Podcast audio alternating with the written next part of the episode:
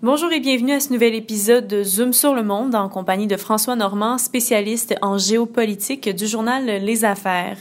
Le 11 septembre dernier, Antonio Guterres, le secrétaire général de l'ONU, sonnait l'alarme et demandait à la population d'exiger des comptes aux dirigeants en matière d'environnement.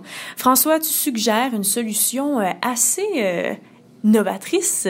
Je dirais même radicale un peu, Catherine. Ce que je propose, c'est qu'on confie à des agences publiques indépendantes la gestion de la lutte au changement climatique. Et l'exemple que je pourrais te donner, c'est l'exemple de la politique monétaire au Canada et dans tous les pays développés. Ce ne sont pas les gouvernements qui sont responsables de la politique monétaire, donc du contrôle de l'inflation, de la quantité de monnaie en circulation. Et là, je te citerai une citation là, qui permet un peu de comprendre pourquoi faut confier aux bonnes institutions la gestion de certaines choses.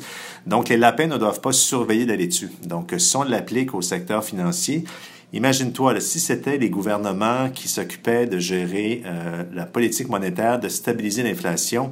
Donc, un gouvernement pourrait utiliser la planche à billets, par exemple, pour financer des dépenses. Et ce que ça ferait en bout de ligne, ça ferait augmenter l'inflation, donc ça réduirait le pouvoir d'achat des particuliers. C'est pourquoi on confie la politique monétaire à des banques centrales comme la Banque du Canada ou la Réserve fédérale américaine aux États-Unis.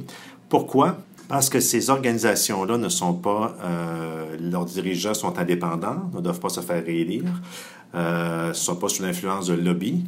Et finalement, ils peuvent vraiment faire ce qu'ils doivent faire, gérer la politique monétaire. Et là, je te ramène, Catherine, à des agences publiques pour gérer le changement climatique. C'est qu'on voit bien maintenant qu'on essaie de faire des choses pour réduire l'impact des changements climatiques, sauf que le constat qu'on doit faire, c'est que les gaz à effet de serre continuent d'augmenter, on consomme trop de ressources naturelles et surtout, on détruit les écosystèmes. Donc, il faut trouver une autre façon de faire, parce que quand la pression est trop forte, les gouvernements reculent. Donc, c'est pour ça qu'il faut confier la gestion du changement climatique à des organismes indépendants qui pourraient faire vraiment... Voici les cibles, voici comment on va le faire. Et si jamais il y a des pressions populaires pour ne pas le faire, l'agence continue quand même. Voilà. Puis, comment ça fonctionnerait exactement, ce genre d'organisme-là? L'exemple que je peux te donner, imaginons là, que pour respecter une cible de gaz à effet de serre au Canada et que ça permette à la planète vraiment d'atteindre globalement là, ces cibles de réduction, disons que demain matin, il faudrait imposer une taxe de 40 cents le litre sur le prix de l'essence à la pompe. Un gouvernement ne pourrait jamais faire ça d'un point de vue politique parce qu'il y aurait une grogne populaire, il y aurait certains élus qui auraient peur de ne pas se faire réélire et même le gouvernement pourrait craindre de ne pas se faire réélire plus tard. Donc, cette agence-là, indépendante en environnement, elle pourrait dire « Voici la cible, il faut faire 40 cents si on est vraiment sérieux, on continue. » Et même si tu avais des manifestations dans les rues, on continuerait comme pareil. Donc, c'est le même exemple de la Banque du Canada. Si la Banque du Canada monte les taux d'intérêt, même si les gens descendent dans la rue pour dire que les taux sont trop élevés, la banque va maintenir le taux. Mais si c'était le gouvernement qui fixait le taux d'intérêt, là, le gouvernement pourrait reculer si jamais il y avait une pression populaire. Donc, c'est pour ça, selon moi et selon certaines personnes, il faut absolument confier la gestion de la lutte au changement climatique à des agences publiques, mais indépendantes. Justement, tu précises qu'il y a d'autres qui pensent un peu comme toi. Tu es quand même allé vérifier que cette idée-là, elle était possible, finalement. Oui, finalement, elle n'est pas si folle que ça, cette idée-là. J'en ai parlé avec M. François Delorme, qui est un économiste de l'environnement à l'Université de Sherbrooke.